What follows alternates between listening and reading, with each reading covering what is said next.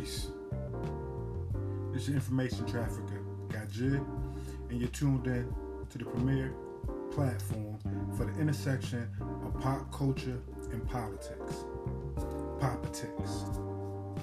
Today, I want to go kind of dig in the crates a little bit, but I want to talk about something that, in my mind, was one of the, the moments, at least for me in my age group, helped spark the idea, even if it was bef- way before its time, of the idea of the intersection of pop culture and, and politics, specifically hip hop.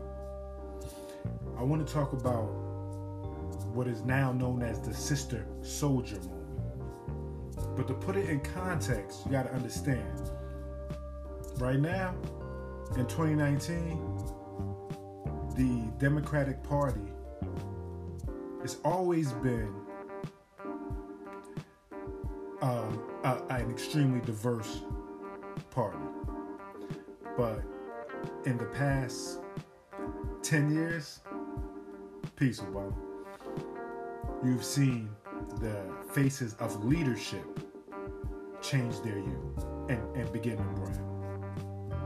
So I say all that to say, before Obama left office, he had, I don't know, 20 rappers in the White House, and they were speaking on um, on prison reform initiatives.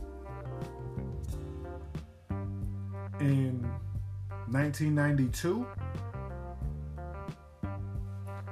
Bill Clinton, the presidential candidate at the time, Democrat, who needed to surge in the polls but his campaign was telling him what he really needed to do was to, as some say, speak truth to power, which would be funny coming from somebody trying to become president, but they wanted him to be able to speak to the core of his base, which, even though they weren't admitting it, was black people the Democratic base, minorities. They wanted Bill Clinton to be able to stand in front of them and chastise someone from their community who he, who, I'm not even going to say he because I know he knew better, who Republicans and I guess they would have been called Reagan like Democrats or, um, you know, people that were not necessarily as progressive but were more about um, economic policies. And the way Clinton did that was he was speaking to the to the Rainbow Coalition, which couldn't be any more diverse and said this.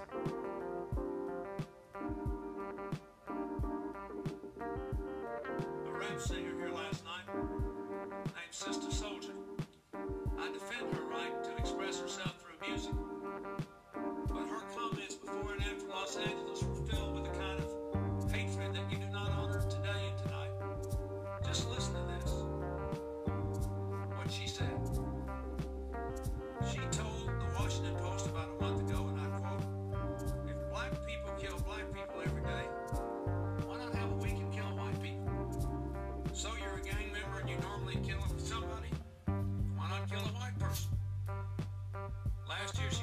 Can't call me or any black person anywhere in the world racist.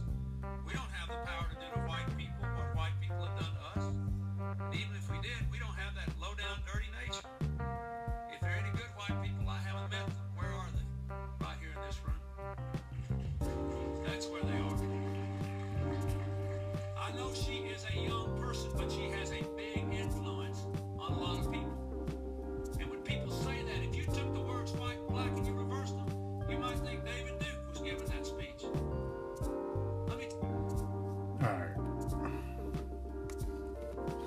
Now, he packaged that up real nice for a suburban audience who didn't want their kids listening to Public Enemy in the first place. So they definitely don't want their kids listening to Sister Souljah, who's like, at the time, a female, basically a female version of Professor X. There are beats behind her, but she's basically just dropping science, basically. So he definitely took out of context crazy and used that to to show that he could be tough on his own base. Something that Republicans are never asked to do. As at, at the moment, Trump is constantly feeding his base red meat. But it's, it's, it's like you know that's that's that's what the people see and that's that's that's what they think is all right but it's like nah that ain't all right because you got to understand that there's more with, yo he's been in office two years and he's still only dealing with with his base something that the obama coalition can never get away with. But to, to get back to my main point about the Sister Souljah moment this was bill clinton's way of trying to show that he could put us back in our places.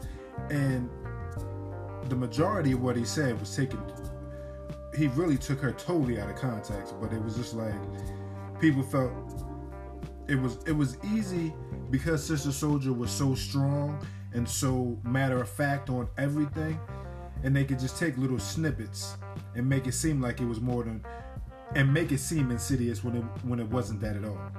Because really, she was just being eh, being honest and, and speaking from a place of of sincerity. And actually, I'm I'm not gonna keep going on and on about what she said. I'm gonna just let y'all hear her in her own words because can't nobody describe Sister Souljah like she can because a lot of y'all might not even know who she is. I go into what she wrote later on, but check this out.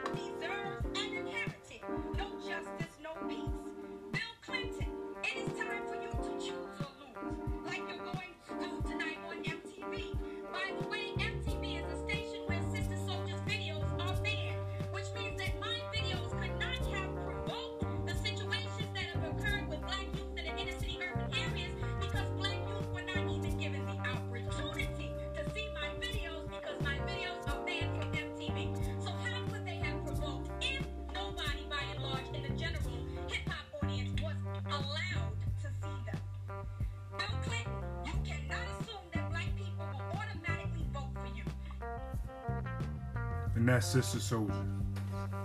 That was 92. Two years later, I graduated high school.